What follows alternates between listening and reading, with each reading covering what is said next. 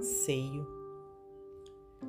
Admiro, Senhor, as cataratas imponentes, acionando turbinas, de cuja força e majestade o progresso desponta.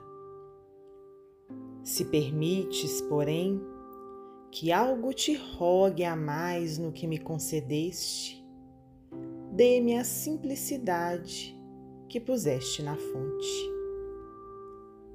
Admiro, Senhor, o tronco alto e robusto que domina a montanha e enfrenta sem anseio a tempestade face a face.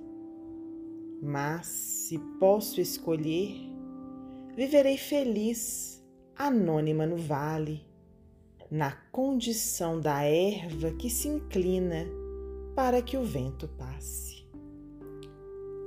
Admiro, Senhor, a seara no campo, em plena afirmação de vitória e fartura, recordando um céu verde que em pepitas douradas se constela. No entanto, se consentes que me externe mostrando meu desejo, quisera ter o encargo pequenino da semente singela. Admiro, Senhor, todas as maravilhas que criaste: o firmamento, os sóis, os continentes, as rochas entre as quais talhaste a terra sobre imenso maciço.